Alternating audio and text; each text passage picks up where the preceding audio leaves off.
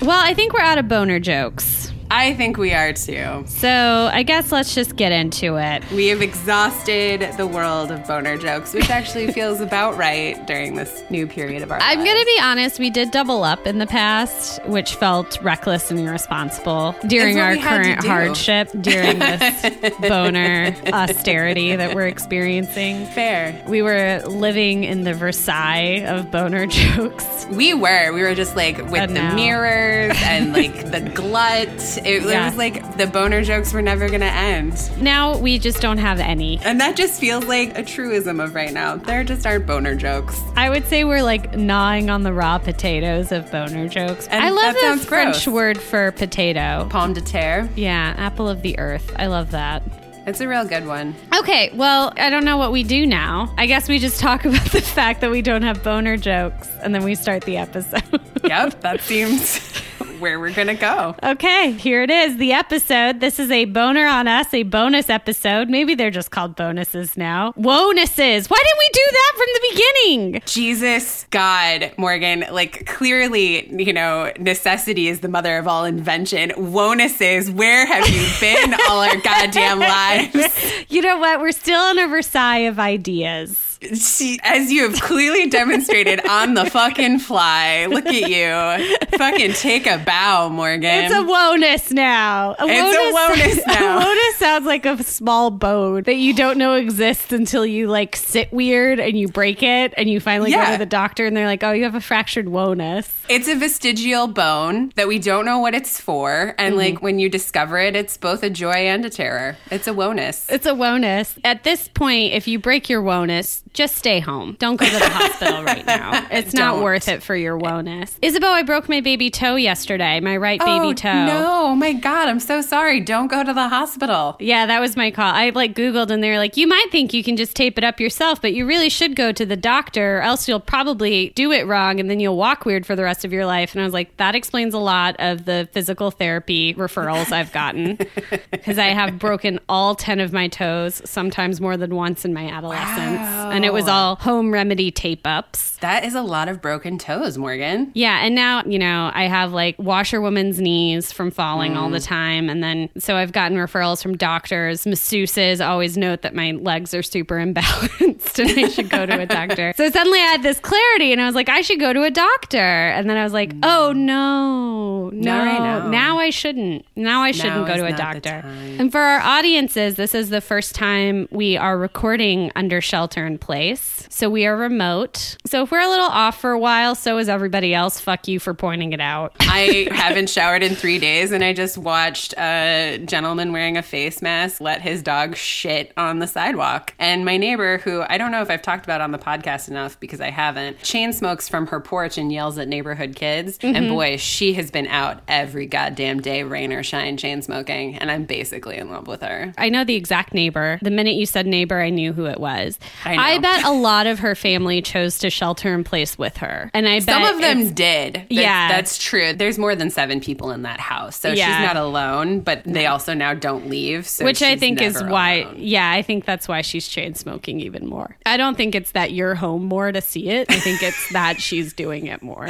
No, I agree. I think it's like the packs on her porch. I've never seen empty packs on her porch before. So, like, that is a new development. Like, she's just out there being like, God damn it. I can't remember if it was when Melanie or Suleika came over and name dropper, that's me, and her granddaughters were power washing with buckets their own drunk vomit off of her step. I don't know if it was Melanie or Suleika, but they were like, we saw them like pause outside and like this look of like fear that that was us. Like they were coming to talk to those two women. Washing their own vomit, Vomit off the off the- sidewalk. Those were good times. Oh man, yeah, I remember when people used to come over. That was fun. I've got a blanket over my head. I've created a small blanket for it in the office. That's nice. Yeah, so that's what I'm doing, trying to create good acoustics. I texted my upstairs neighbor not to move around very much. We've had our first couple of like shelter in place interactions, like whereas before, like he'd mm-hmm. introduced himself and was like, "Tell me if I'm too loud," and I was like, "Haha, I'm never gonna do that because like I'm just gonna passively aggressively resent you, even though you've given me this option to like be an adult." So then I've had to conduct class over the internet, and one day he was playing the loudest funk music music at like one o'clock in the afternoon and the Yeah. bass was roaring. And I was like, my guy, I am literally teaching a class right now. Can you not for like two hours? You were And it was- pushed. I was. I used the option. And like, it was so funny because I didn't oh, hear his phone ping, obviously, over the deep bass. But then, like, as soon as he read the text message, the music immediately clicked off. And I was like, I Oh, didn't need it to click off. I just needed it to come down a little bit. Oh, I would have been like, so embarrassed. I would have shut it down too. Oh yeah, he was clearly embarrassed, and then like I felt bad that I like nixed the fun, and I was like, "You can turn it back on after three thirty when my class is done." And then he's like, "Yeah, sure, whatever." And then he like at three thirty he didn't, so then I like went upstairs and alcohol wiped a bottle of wine, and then took a picture and texted it to him. I was like, "Thanks, neighbor." That's really nice. You're a really good neighbor. Thank you. It's also because I ordered way too much goddamn wine. the wine you gave me for my birthday paired perfectly with that cheesecake that I ate in three days. I'm so glad. I remember you told me that you were into like Dried unique German whites. Yeah, and I was like, all right, I can do that. I can make that happen. I had a similar thing with my neighbor, but it was just that I'm in my house now during the mm-hmm. day and I could hear her on a phone call and it oh, was no. like in a movie when the camera slowly closes in on your face but also like the vignette like darkens around the edges. And I was like oh my god she can hear everything. She can hear everything. Because she has been alone in her upstairs apartment this whole time. So that was hard. Yeah, the things that we're learning about each other, I know. Amongst many other hard things, I had to realize that my neighbor has heard everything I've said since moving into. oh my god, I know. Like my downstairs neighbor was watching Bridget Jones last night, and I know this because I heard the TriStar like do do do like come on, and then I was like, oh, I wonder what movie she's gonna watch way too loud, and then like all by myself started playing, and the voiceover, and I was like, oh, that kind of night, cool. Really loud Bridget Jones's Diary mm. night, which it almost was. always is. Okay, so what are we going to do for this, our first episode of Remote Austerity? We are going to reevaluate the episodes and books that we've talked about and see if they really are womances, nomances, or timemances. And we're just kind of touching base about the ones that immediately jumped to mind for us. I did finally get done shelving stuff on our Goodreads website. So some of that stuff reminded me that we had talked about doing this before, and it felt like a good time because now we're all organized. So if you want to, you know, revisit anything from a previous episode of Womance, please do check out our Goodreads. We're also, our blog is going to probably be a bit more vibrant. It is indeed. I've got a lot of extra time on my hands, and so I'm trying to not just stare into the middle distance for four hours a day. So that's what I've been doing. the middle to. distance and not the far distance. Yeah, yeah. All right, cool. So should we just go back and forth? Sure. I was actually really excited to get this assignment because at first I was like, oh man, I really agree with like everything that we've done. like there wasn't anything that immediately was like, oh, total misclassification. But one that came out for me on the no man's list that I was like, ooh, I would want to revisit that because my memories of it are so fond is Wild Orchids. I have wild orchids on my list as well. That's so funny. yeah, this is perfect. Yeah, it was the only no that I was like, wait a s- well, I'm surprised it wasn't at least a tie. Me too. And like because my memories of it are so fond and I only Mm. remember like the joy of the Tom Selleckness of it and like the weird sex scene where she's like tied up in her own like 80s sexy lingerie. Like Yeah. I just remember that being like really fun. Yeah, and I think that was also what inspired us to do Ice Wine, our Ice Wine series, when I was looking back. Like, it was Yeah. so much fun for us to read that, that we went on to read a couple other nomances that I think deserve to be on there. But, you know, it was just like a vibrant world that I like to return to mm-hmm. and just colorful. It kind of fit this niche of like an adventure. It was contemporaneous for the early 90s, which is really fun. And it also had a Kansas gal, which was important to me. Yeah, it had real romancing the stone vibes. So like I couldn't remember for like without listening to the episode, I couldn't remember why we had declared that it was a no man's because that's only aged in my memory like a sepia toned Kodak picture, you know what I mean? Yeah, yeah. I'm sure that at the time I felt something weird. And I think the title of the episode, Love in the Time of Reagan, is very mm-hmm. evocative to me of some, but it kind of feels like, yeah, exactly. But it kind of feels like when you're like, ugh, to your aunt at Thanksgiving, as opposed to like understanding that she's a complete person Yeah. who does more than just like ask you when you're going to get married. Yeah. And so I also put Wild Orchids on my list to reevaluate. I think Mm-hmm. it's more than a no. Yeah, certainly more complicated and certainly more qualified. And like I think after especially doing the Ice Wine series and like some of the other books that we've read, I would definitely like to dive back into that pool. And that's what's so weird about it, where it's like I just remember it fondly. So like seeing it on the Mm. no man's list was actually a surprise. Yeah, same. Also, one of the things I remember about it that's so complex and so at the core of what I think romance does really well, which is telling stories of marginalized voices, right? And we have this Midwestern flyover state school teacher who has mm-hmm. just been doing the least. And she is instigated to go on this adventure for herself after her mother dies. And the book mm-hmm. handles this really complex mother-daughter relationship. No kid gloves. Like the gloves are off for this one. It talks Yeah. about how she's relieved that her mother is dead how you know it's just so clear-eyed. It's honest about a very particular type of relationship and it treats it with respect and dignity. And it's one of those tellings of a mother-daughter relationship that i think about when we read other romances and i think that was one of the things anytime i saw a no that i was like Ugh. because technically isabeau mermaid's kiss was a no which i think we'll come back to but I'm glad that you shelved it in the right place because yeah, like yeah. it's not. Yeah. I recommend that book all the goddamn time like an asshole. Yeah, we'll definitely get to Mermaid's Kiss, but the only other no-mance that I was like, well, er, was Wild Orchids by Karen Mm-hmm.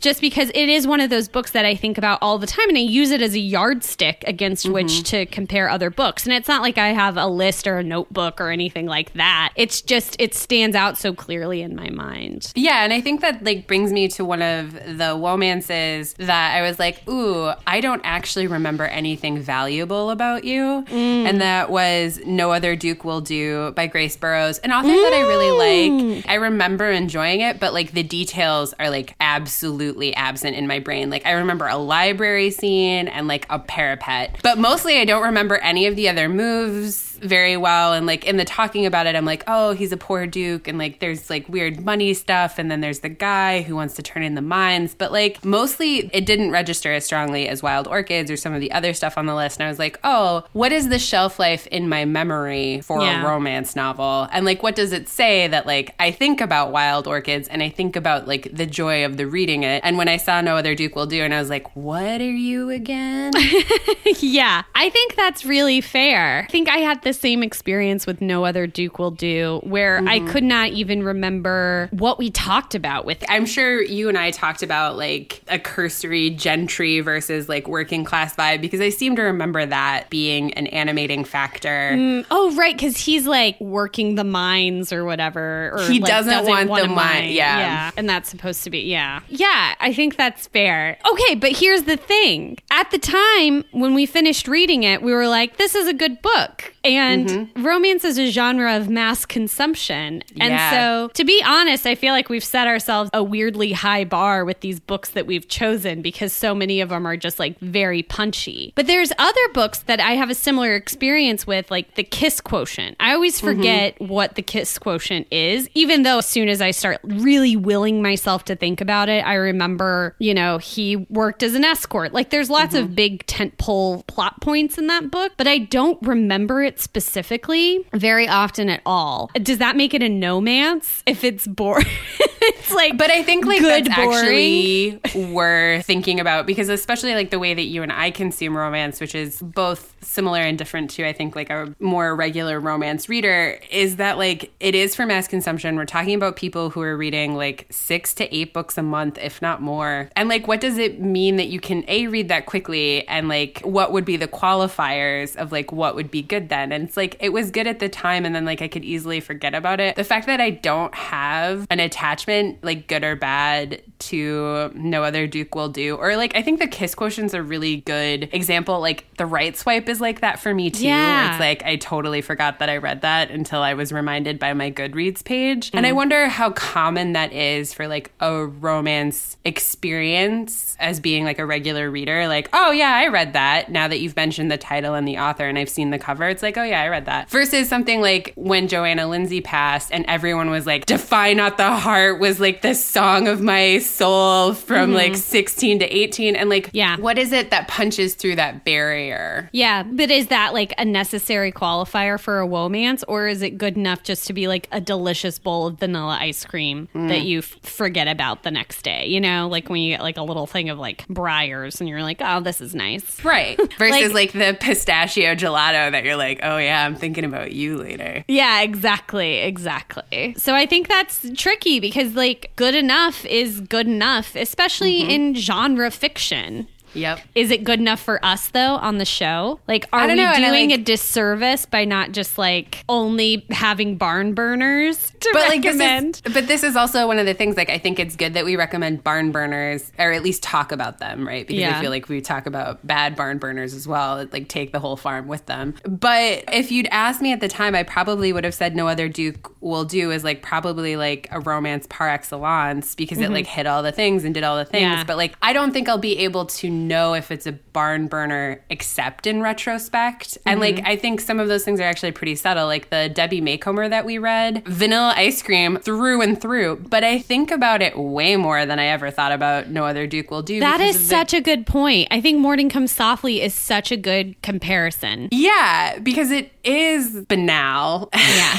And, like no sex scenes in it. No At sex all. scenes. But as soon as I was like going back through our episodes, I saw Morning Come Softly and I remembered our conversations vividly about it. Like mm-hmm. the waitress who has the classy star patch pockets. Mm-hmm. And just the kindness and warmth that like radiates through the voice of the novel. Yes. That's Like- what I remember so clearly about it. Yeah, and how yeah. I wish more books that are that banal treated their characters, where it's like there were broken down cars in that yard, and like that was part of the character's world, and Mm-hmm. like it was built into the novel that way, but there was never a judgment about what that meant. Nothing And, was like, ever a value statement. Exactly, No and, like- descriptor was ever a value statement. And how lovely that is Mm-hmm. to like exist in a world rather than like be told how to view it. Yeah. Debbie Maycomer is one of those writers that, like, I'm not going to probably pick up a ton of her books or I ever thought I would. Mm-hmm. But, you know, I went to Target and I saw Debbie Macomber on the shelves and I was like, maybe I want to read another one of those just because you really feel so safe in her Yep. world. Even when there's drama happening. You know, a doctor almost kills himself because he's was an alcoholic. There are really high dramatic stakes, but you never feel like the doctor is a bad person Right. and needs some redemption or something. And you never feel like she's a slut. You feel really safe. Like your choices are not going to be cruelly or crudely reflected in the characters. And so you feel really safe there, even your bad choices. Because like your bad choices are just a part of you and like how Mm-hmm. you got to them is dealt with such tenderness but also just like clear-eyedness. And I Yeah. think like that's so nice. I notice the absence of tenderness for characters or the absence Yeah. Mm-hmm. of the clear-eyedness when I encounter it and I'm like, "Oh man, Debbie did better." Debbie did better because I would say Morning Comes Softly transcends the voice of the book itself. And, you know, I don't want to project onto the author, but I will say Debbie Macomber's voice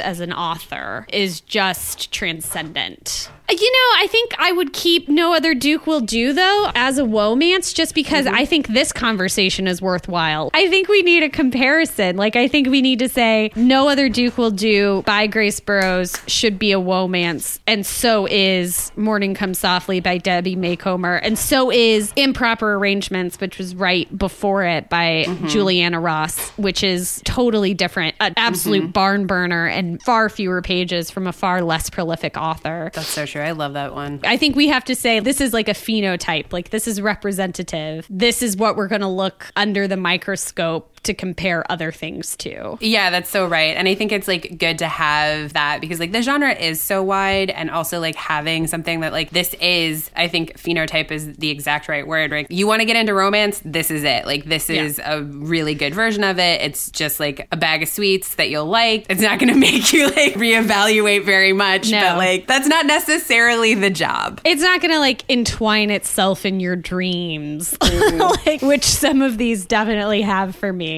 And there is something important in romance culture, which is this ability to call forth a book without calling forth like a title or necessarily even an author, where you're just like, you know, the guy with like the leather hand and she writes a newspaper, like, oh, the mm-hmm. suffragette scandal. We always solicit recommendations, which is a huge part of romance as a genre. And mm-hmm. one of my favorite things is doing it verbally, just because mm-hmm. having a conversation with someone, you get like the real scooch of the book, like the real core of it. And I don't know what the core of No Other Duke Will Do would be. Like, I don't know if it's a book that people would recommend. I would probably be like whales and it has something to do with mining, but yeah. There's a library. yeah, but that feels also like most of these historicals have. I know. like, a I'm like, library. I'm like, so Laura can sail. yeah, yeah, exactly.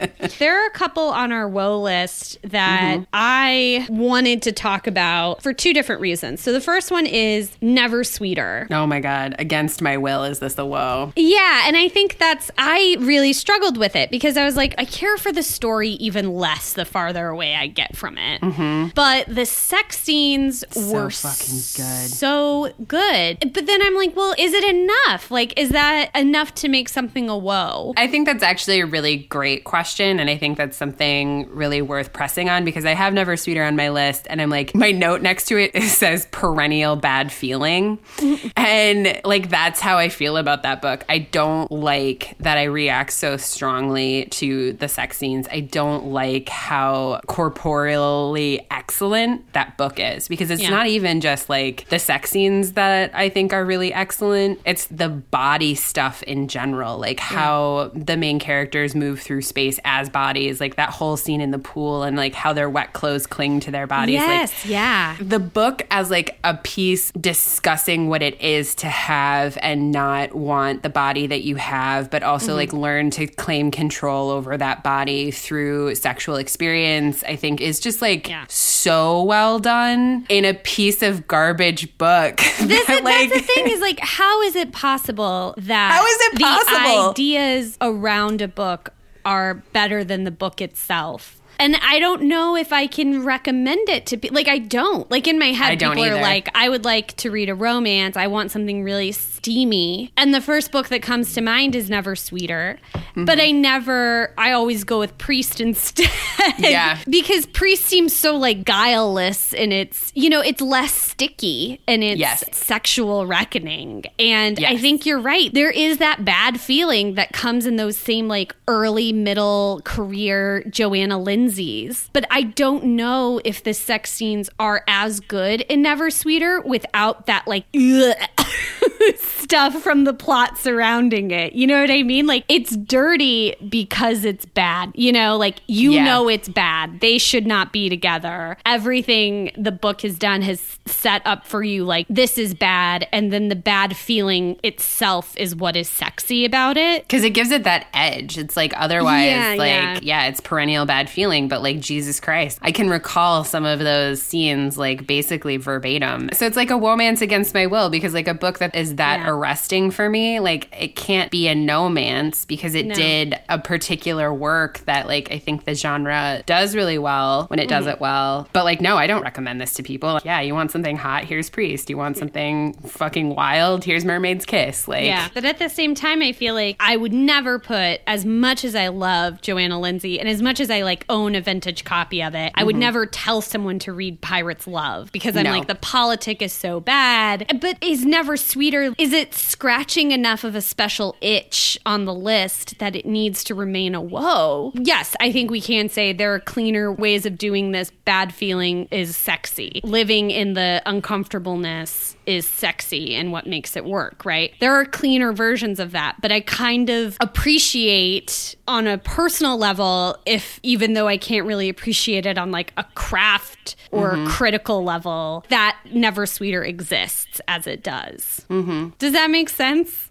Yeah, that makes sense to me. like I like that it's sloppy. And that's the other thing too, where it exists in a sloppiness, but like in comparison to some of our other stuff on the No Man's list, which is why I don't think it belongs there. It's like the Eve Silver Jack the Ripper ripoff. Like mm-hmm. that book is just truly sloppy and That's trying to deal in bad feeling. That's but true. like doesn't do either well. And I think the fact that Never Sweeter does deal in bad feeling sloppily, but like effectively. Yeah, it's just draped over that fishing line. Yeah, exactly. Yeah, and I just, it just like, like barely manages to finish the race, but it does. And Yeah. it's like sweaty and it's got like a strip of drool hanging Yep. off its chin. Yeah. But it's it definitely finishes the race. it finishes the race, man. I feel better about having Never Sweeter as a romance. And I also feel better about explaining it to people now. Okay, now here's another one. Hothead by Damon. Mm-hmm. Jesus. Yeah, I think we need to like go ahead and relegate to that to no man's.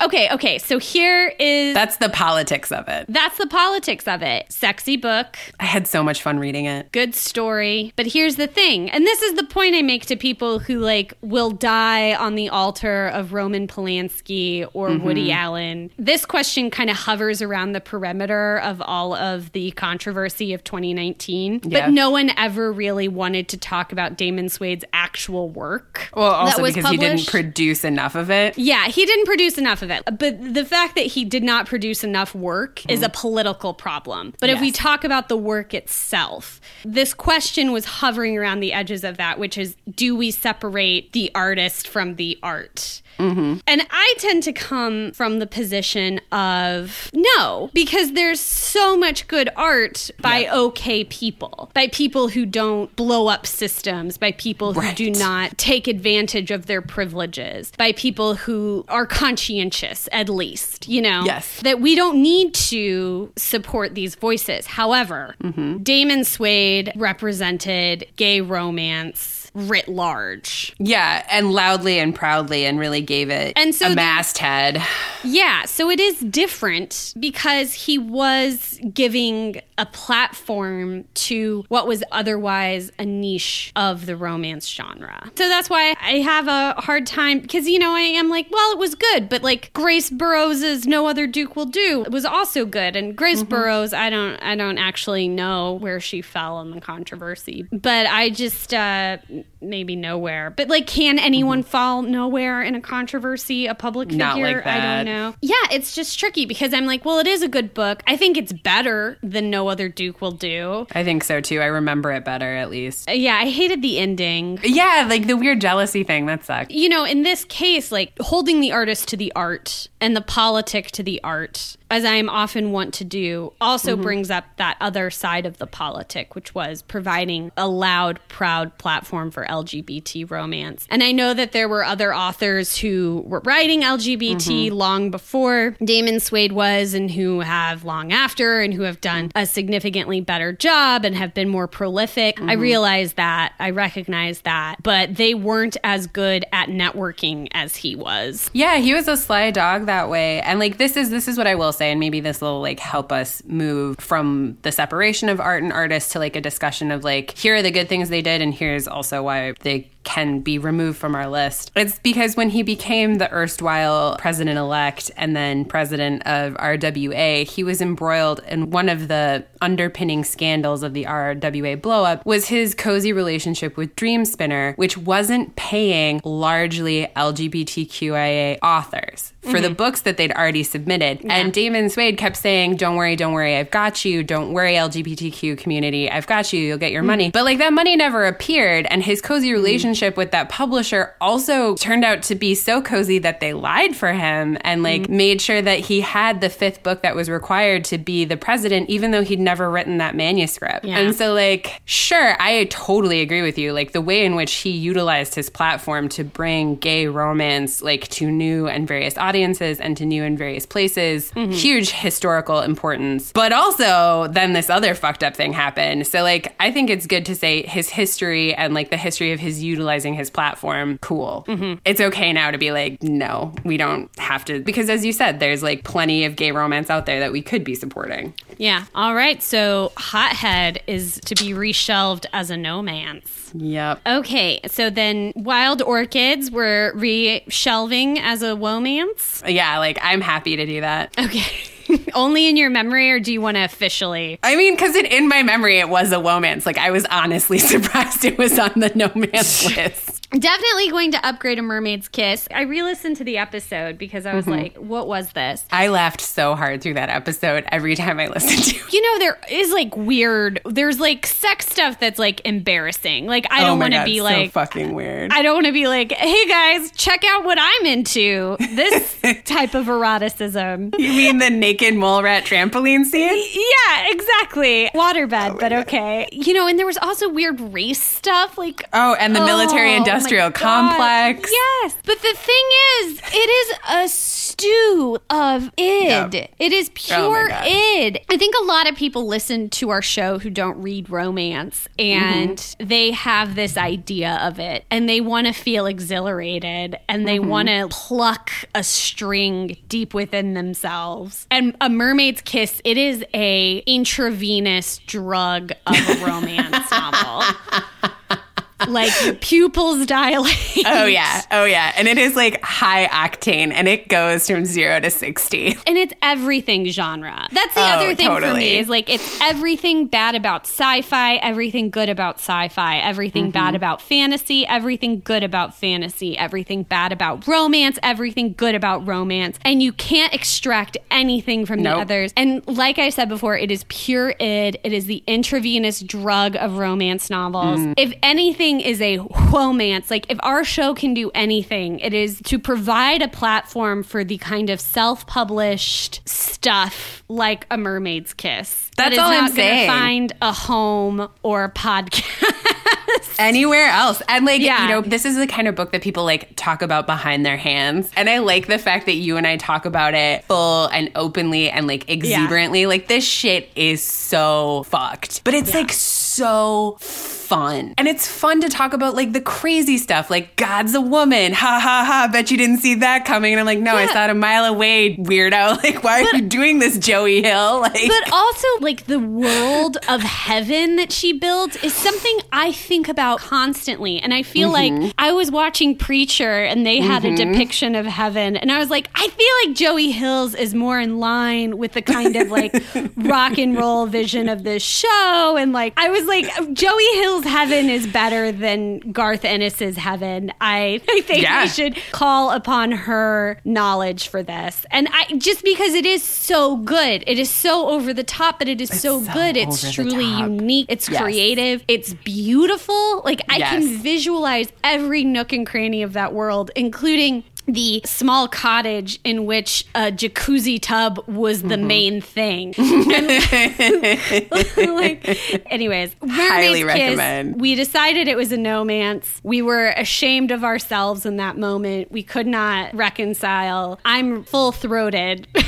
Good. I'm glad. I'm like I feel like we've grown so much in our ability to both like know ourselves and know our audience and be like, you know what? Yeah, Mermaid's Kiss. Mermaid's Kiss. Okay, so our decisions are reshelving Wild Orchids from a no to a whoa. Mm-hmm. Mermaid's Kiss is not a no, it's a whoa. Mm-hmm. Never Sweeter will remain a whoa. Yep. Hothead is now a no. Yep. And anything else that I'm missing? No, but I do want to take this Oh, opportunity. we're gonna keep Grace Burrowes. No other Duke will do. Will do. as a as a whoa. Yeah, it's just Okay. like a different kind of whoa. It's a whoa with an asterisk. Yeah, exactly. I did want to, after going through our woes and no's, I did want to re recommend a couple, kind of in line with Mermaid's Kiss, where it's just like, it's so much fun. Now is a really good time to have some fun and like really Yeah, delve yeah. into an escape. Awaken My Love is like high on that list for me of just like bonkers body horror. yeah.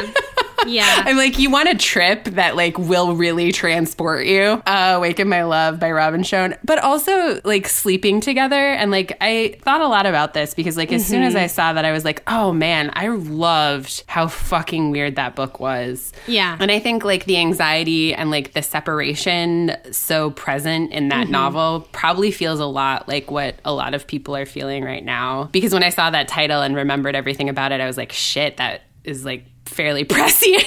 so good. So good. Yeah. so I wanted to re-recommend those as if you were looking through your backlist and didn't get the opportunity when we Yeah. called them woes at the time. Those would be two. Another book that I think is worth reading and seeking out would be Gaywyck at this Yes. time, which is Yep. another womance, you know, just like what our idea of a perfect womance is. Yeah. It's another one of those like deep journeys, lots of stuff happens. And then I also want to call out, if I may, like a couple books Mm-hmm. that we read super early on in our career Beast by Judith Ivory and Mm-hmm. Improper Arrangements by Juliana Ross. I know a lot of people right now are having a hard time, myself included, focusing to read. I feel like my head is just a constant output of panic thoughts. It's like I can't clear a path for any input. Improper Arrangements is a tight little novella. It's historical. The sex is great. The world building is quick and perfect. And so, if you're in a rut, I would highly recommend Improper Arrangements. Maybe I'll pull these recommendations and we can work on a blog post about it, like Okay. uh, total woes to get you. yeah, get you just through. books. Yeah, just books to read. And also, another great thing about all of the books I think we've recommended so far, independently published. So, Yep. except I think Awaken My Love might have gotten picked up after it was independently published by a big powerhouse. No, it didn't. Great.